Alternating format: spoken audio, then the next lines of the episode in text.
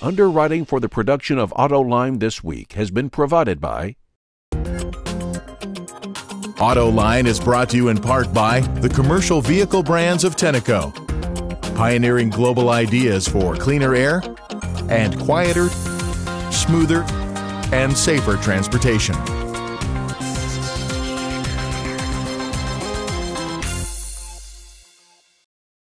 BorgWarner, developing advanced technologies specifically aimed at reducing emissions, increasing fuel economy, and improving performance. Our award-winning innovations extend from turbocharging and cooling systems to friction materials and diesel cold start technology. Built on a century-long reputation of innovation and reliability, we have the track record that proves our technology can help meet the challenges of the commercial truck and off-highway industry.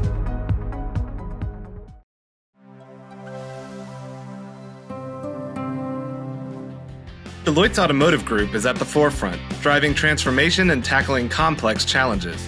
Whether you are interested in globalizing operations, optimizing supply chains, mitigating enterprise risk, or driving innovation, Deloitte can help develop solutions that create long-lasting value.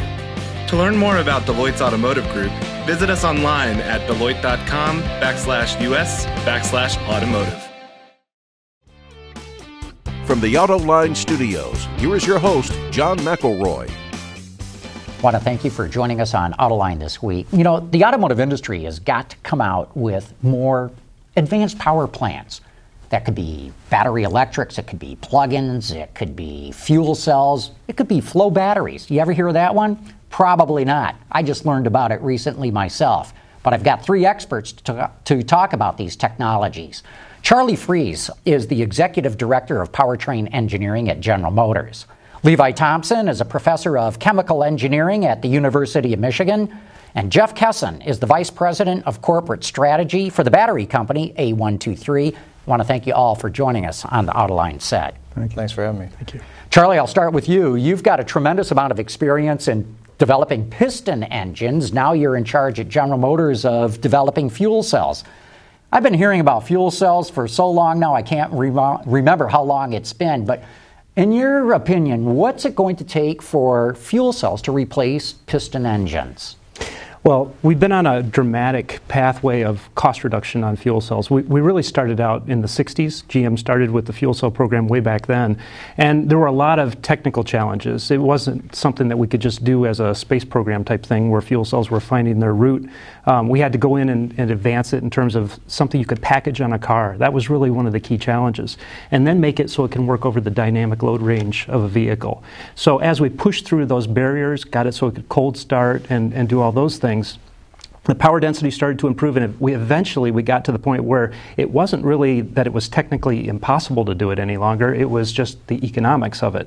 So we started pushing through the economics and driving the cost out, which we've driven that down by orders of magnitude now. So what the fuel cell that is available today is already at a point where you can afford to put it in a car. The question is the value proposition right for the customer today? And that's the part we're working on right now. We're driving cost out. We're trying to make it so that there is a value proposition for the customer, and it can drive the compelling reason for buy. Jeff, same question to you, but from a battery standpoint, what's it going to take for pure battery electric cars to be able to replace the internal combustion engine, or can it? Well, I think we've already come a long way. I agree with Charlie that the economics really at the end of the day are an important factor in how fast the adoption of the technology can happen. And because our industry is starting to reach significant scale, we're finding that the manufacturing cost of batteries has dropped fairly dramatically in the last few years, and it will continue to drop. And so if we would look back at some of the prognostications about battery price that were made perhaps 3 or 4 years ago, it looks like in 2020 we'll probably beat what the analysts were saying on average. And that's important to getting to a market where the consumer is interested in on an unsubsidized basis. We think that's an important turning point. Good. We'll want to get into more details in all this, but I'm dying to ask Professor Levi Thompson about this flow battery, or I've heard it referred to as a flow cell. Mm-hmm. And please explain. Don't get too technical on us now. Make us be able to understand it. But Levi, what is that? So a flow battery is in some ways a hybrid between a conventional battery and a fuel cell. You have a fuel, liquid fuel that is in one tank and some oxidizer in another tank. You flow them over a device that looks a lot like a fuel cell to power the vehicle or power whatever the application is. Then you reverse that flow and you can store charge.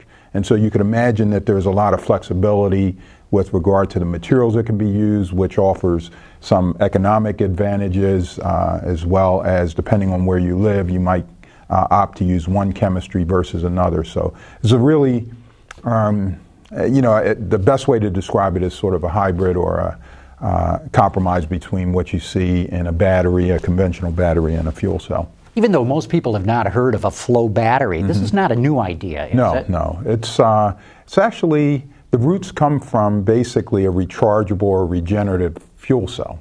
And, you know, over the years, people have developed the technology to now be competitive for grid applications in particular. I'm not sure about automotive applications, but certainly for grid where... Now explain that. What do you mean grid applications? So grid applications, the cost has to be substantially managed, and there are issues of power density that you may not have with a vehicle. And so one of the nice things about the fuel cell, and it's a little bit like a flow battery, it's a little bit like a fuel cell, is that if I want to get higher power, I just flow the electrolytes more quickly. If I need higher energy density, I just put more stuff in those tanks.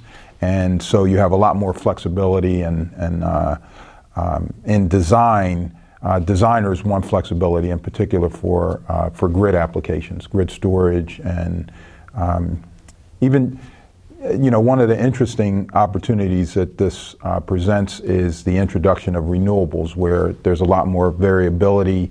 Sunlight is not there all day, and so wind is very variable, and so flow batteries look to be very attractive for those applications. And my understanding is it doesn't run on anything like hydrogen. It runs on what they call an ionic fluid that somebody described to me as being like liquid salt with an electrical charge in it. Is that right? That's right. Usually they have some organic and a little bit of metal in them, and the charge is stored on the metal and the organic. But you described it very well. Very simple, but very elegant. Charlie, let's go back to fuel cells. Well, first of all, has General Motors even looked into flow batteries? Does that make sense for automotive or not? Well, the challenge on a vehicle really is you've got to be able to refuel quickly. You've got to be able to package it on board the vehicle, and space is really a premium. You have two things that you really watch when you're talking about putting energy on board the vehicle. One is the volumetric efficiency of packaging the energy on board. The other is the mass. And both of those we watch very closely. Right now, from what we've seen, a flow battery at this point is probably going to be a little bit space intensive. So our direction has been that we're pushing toward either battery electric vehicles or fuel cell vehicles, depending upon what type of an application. There isn't really one silver bullet that solves all the needs of advanced propulsion. Different types of customers with different types of vehicle needs will be better suited with different types of technologies. And so we're trying to target the technology where it provides the best value for the customer. Let's talk a little bit about fuel cells. I've heard that if you go back, not all that much in the past, that it cost an automaker about $1 million to be able to build a fuel cell system. That maybe that's down to about $50,000 right now. I know that's a big order of magnitude. Is that sort of directionally correct or not? Well, the first prototypes were expensive, and that was because they were hand-built. Some of the Project Driveway fleet that you probably recall from about 2007 timeframe, some of those vehicles, the parts moved around the world a couple times before they actually landed where we were going to produce them, because we were doing development work and testing every single part. It was an experimental fleet at the time, and that runs the cost up. And even a conventional vehicle, if it's an experimental one-off or a very small fleet, it's expensive. But now we've driven the cost out dramatically. That Project Driveway fleet had over 80 grams of platinum to make the fuel cell work. Now kind of our workhorse in the laboratory runs under 30 grams of platinum, and the ones we're actually developing on the frontier of where we want to go and where we expect to have a viable system that can be competitive is under 10 grams of platinum. So we're moving dramatically down that pathway. And I think anyone can understand the more platinum you can take out of any system, the more cost you're going to take out. Absolutely. And if you start to think about the platinum, I mean, that is one of the key drivers, but now it's actually moving way down on our Pareto chart. The platinum is still a cost we keep an eye on, but we're down to the point where if you think of some diesel engines with after treatment, they have more precious metal than we're talking about putting in with a platinum system in the fuel cell. Jeff, and let's talk cost with batteries, because my understanding, again, is that just a few years ago, it was about $320 per kilowatt hour. I'm told it's more like $270 right now, and that in just a few years' time, we'll be down to $240. Do those numbers sound right to you? And where do you think it might end up? You said 2020 might be the sweet spot in terms of cost. I think those numbers are in the right range. There's a lot of variation in the data that you might find depending on whether you're quoting the price of the single cell or whether you're quoting a fully integrated system. So that creates quite a bit of noise in the market for what the price of the batteries actually are. And for a given program, there's also vehicle volume sensitivity. That's a significant driver. But I would say when a battery manufacturer is running an EV plant at close to capacity, then the ranges that you highlighted are correct today for the cell level. Pack level would be somewhat higher. But in 2020, I think we could see another 25% perhaps come out by then. What do you think it would take to really, flick the switch, so to speak, that people would say, I've had it with my internal combustion engine, I want to go with an electric? Or do they even think that? What do you think the cost proposition or the value proposition will be when consumers say, yeah, I really want an electric car? And when I say that, I mean, clearly we're selling electrics, or the industry is right now. I'm talking on a mass market basis. So I think to answer that question first, we should talk about what does success look like? What's the penetration rate that would really be a significant achievement in the market? And I think many people that I talk to see 10% penetration to be really an outstanding result for the environmental concerns and also for the battery industry. In order to reach 10%, we're going to have a significant improvement in cost beyond what we see to 2020. And at the moment, frankly, it's quite hard to forecast where that might come from, because the original idea is that major battery breakthroughs were going to happen at the rate that silicon improves and the electronics industry has not come to bear. And I think the reason for that is there are so many different dimensions of battery performance that if you really focus on increasing the performance in one area, often the so-called breakthroughs have some compromises in the other areas. And so in order for a vehicle manufacturer to really consider putting a significantly new technology on the car, it can't regress in any of the areas that we have today. And as a result, I think we have more of an evolutionary process going on in battery technology as opposed to a breakthrough happening every second or third year. I want to throw this out to all of you, and anybody jump in. Are we doing the right thing? I mean, you're focusing, Charlie, on reducing the cost of fuel cells. Levi, you're talking about the potential for flow batteries. Mm-hmm. Jeff, you're talking about, again, taking cost out of the battery cell. But I'm wondering, on a total life cycle basis, from cradle to grave, are these alternative power plants a smart way to go? There's a lot of mining. We're talking about platinum. There's manufacturing. My understanding is making batteries is energy intensive. And the recycling end, do we really just want to throw all this stuff in the landfill, or is there something else out of it? So who wants to take a stab? Are we doing the right thing from a total life cycle energy usage? In my opinion,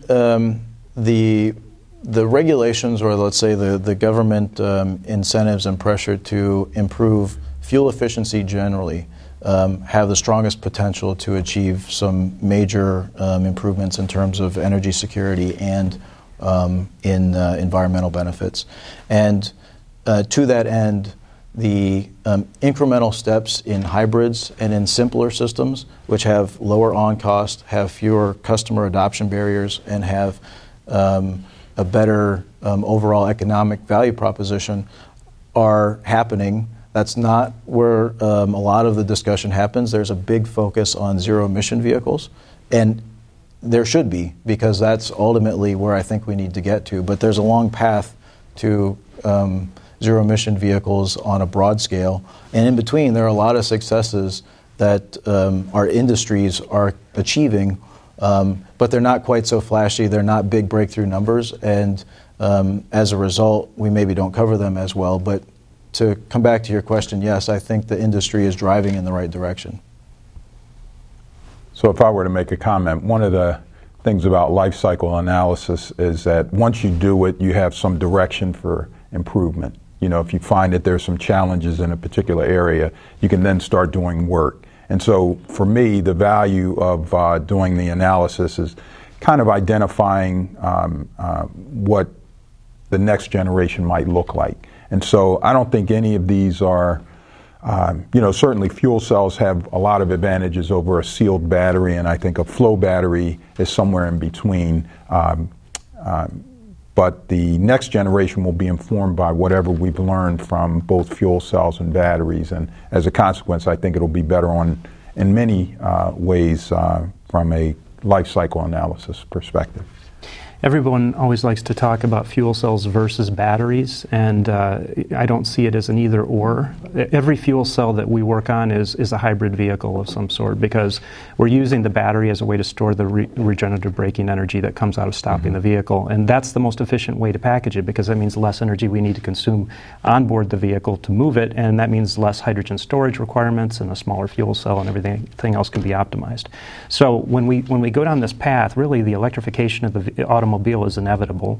We are moving down that pathway, and so this is all part of that journey, taking the cost out, making it more affordable, and trying to get to the scale economies that can make it more affordable to more buyers. But what about the energy that's needed to manufacture the hydrogen in the first place? And my understanding is most of it's made out of natural gas right now. So even though there's zero tailpipe emissions, that's why I'm asking about this total life cycle energy use. Is it really the right way for us to be going? Well, that's today, right? And we're at, when the first automobiles were out with internal combustion engines, you bought the fuel at pharmacies, right? I mean, it was cleaning fluids and things like that. So we're at a point now where maybe the most convenient way to get the hydrogen is by reforming natural gas, and that's where a lot of the distribution is connected, is through reformed natural gas pipelines and things like that. So all of those types of things are there today. What we're trying to do, though, is we're trying to move the next step, and really to wring all the advantages out of hydrogen, you need to think of the broader economy. You need to think outside of just automotive. You need to think outside of just where the fuel ultimately comes from. Certainly renewables are one key part of this. And when you start to expand the control volume and look at these other areas, that's where the real incentives are, because renewables today, think of wind. The wind doesn't blow when the maximum demand is on the grid. And so what you end up doing is curtailing that wind. You pay people not to make energy with their wind turbines at the points where the demand and the supply don't match. That's very wasteful. And so what we need is a way to buffer that. And one way to buffer that over the types of periods that the wind can go through, multiple days, maybe even weeks, where there's kind of an oscillation in the wind supply, you can do that best with hydrogen. It's a very dense way of storing the energy for longer periods of time. And once you've done that, now you've just changed the whole dynamic of it. You can use that energy either for putting it back on the grid, but that's actually not the best place to use the energy. It's to put it into vehicles, because we can make the biggest benefit by doing that. But with the renewables, are you talking about electrolysis, i.e. separating hydrogen and oxygen from water? And what I'm really getting at is, has anyone looked at how much water that's going to take? You know, with so much talk being in the country, especially out in California, of a drought right now, where's all this water going to come from? Well, we borrow the water. What's that mean? No, we borrow it. We give it back at the tailpipe, right? It's a temporary use of the water, and it's going right back out the tailpipe when we're done. It's not like we're consuming it and using it forever. And you can start with, you don't have to start with the freshwater supply that everybody's trying to drink. You can use salt water, you can use other things. So there's a lot of ways to manage that. But one of the interesting things when you talk about water demand is in California, in Orange County, right now they're using wastewater treatment plants as a way to produce the hydrogen. So now you've just taken a way of cleaning the water, and you've used that to produce the hydrogen that's actually going into the cars. So you need to kind of expand the control volume, think about the overall economy and all these other sectors of it, and that's where really the big benefits come out. So right now, natural gas is a big source of it, but longer term, all of these other avenues can open up. Hydrogen's really just an energy carrier. Gotcha.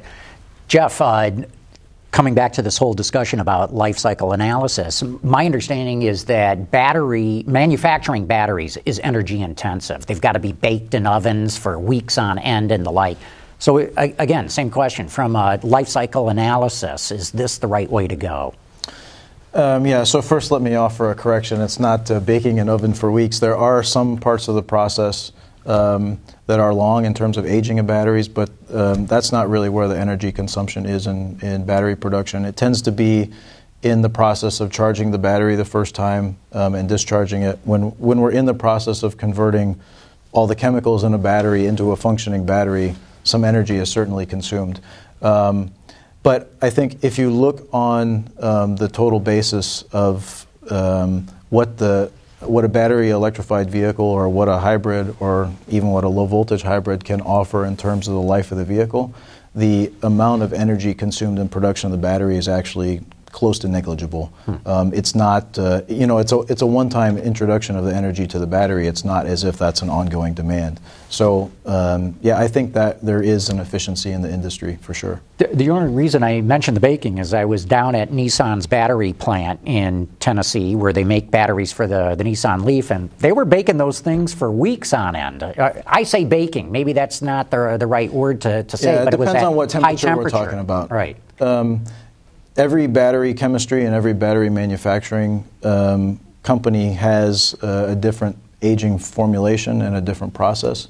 And so, at least speaking for A123, ours is not a high temperature process wherein much energy is consumed. And how about at the opposite end, recycling? Because that can take energy too, and especially when you come to lithium-ion batteries, is there really much recycling taking place, and how energy intensive might that be?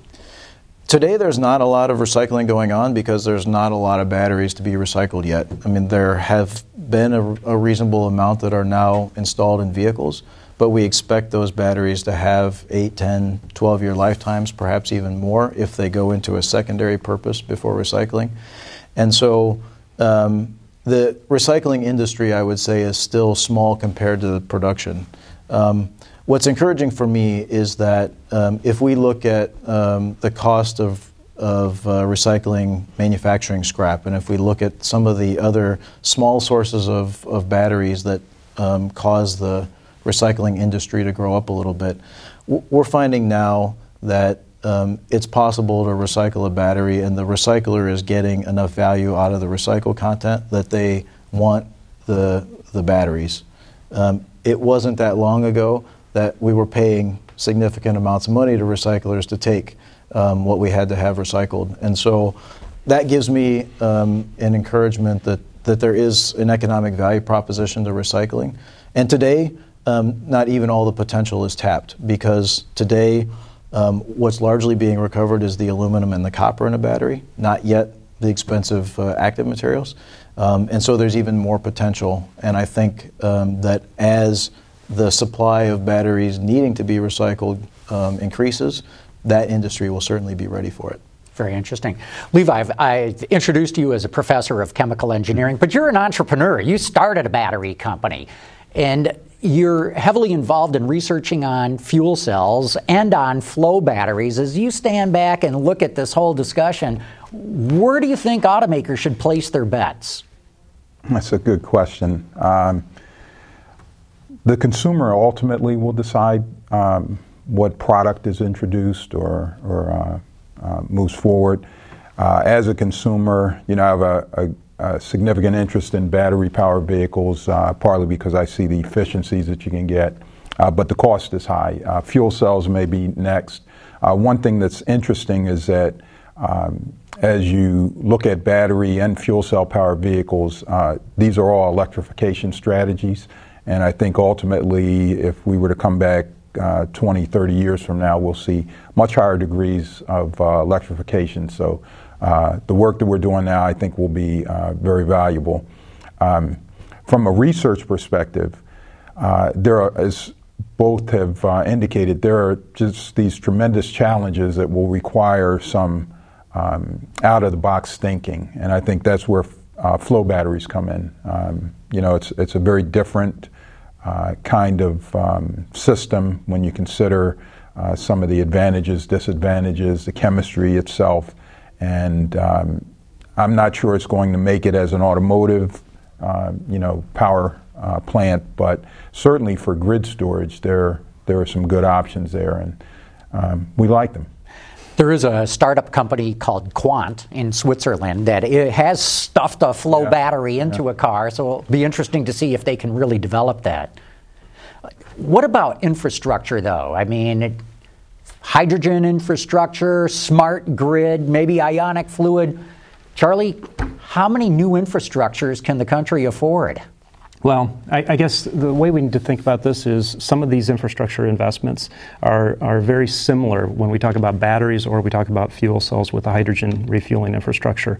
It actually turns out to be about the same cost for a mature infrastructure if you put it in from beginning to end. The difference is that when you talk about battery charging, you're doing it at point of use, so you might do it in your home or at your place of business, and you have multiple recharging locations. Those might be less expensive, but a hydrogen infrastructure you can do where you can refuel 1,000 cars or more from a single station, much like we do with petroleum-fueled vehicles. So there is a difference in terms of the scale where it makes sense, and that really becomes the challenge going forward. Once the cost is out there at an affordable price and there's a value proposition for the buyer, you have to make sure that you concentrate that investment on infrastructure so it can support itself with the vehicles that are in that area. If you try to stretch too far too fast, you'll starve the station for cars, and then it becomes much more difficult to get to a valuable proposition for the station owner. It's going to be fascinating to see how this all develops. It's amazing to me to see the automotive industry investing in so many different types of powertrains. But with that, we're going to have to wrap up this discussion. I want to thank all three of you for having come in today. Jeff Kesson, Vice President of Corporate Strategy at A123, Professor Levi Thompson at Chemical Engineering with the University of Michigan, Charlie Fries, the Executive Director of GM Powertrain Engineering. Great having you all here talking about these topics. Thank you. Thank you. I want to thank all of you for having tuned in.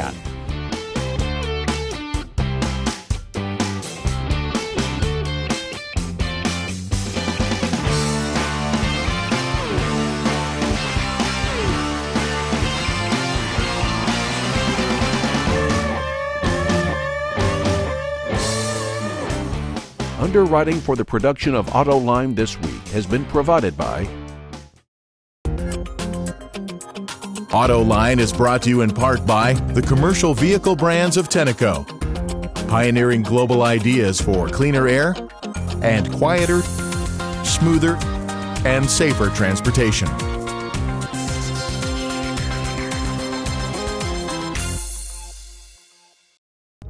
BorgWarner, developing advanced technologies specifically aimed at reducing emissions, increasing fuel economy, and improving performance. Our award-winning innovations extend from turbocharging and cooling systems to friction materials and diesel cold start technology. Built on a century-long reputation of innovation and reliability, we have the track record that proves our technology can help meet the challenges of the commercial truck and off-highway industry.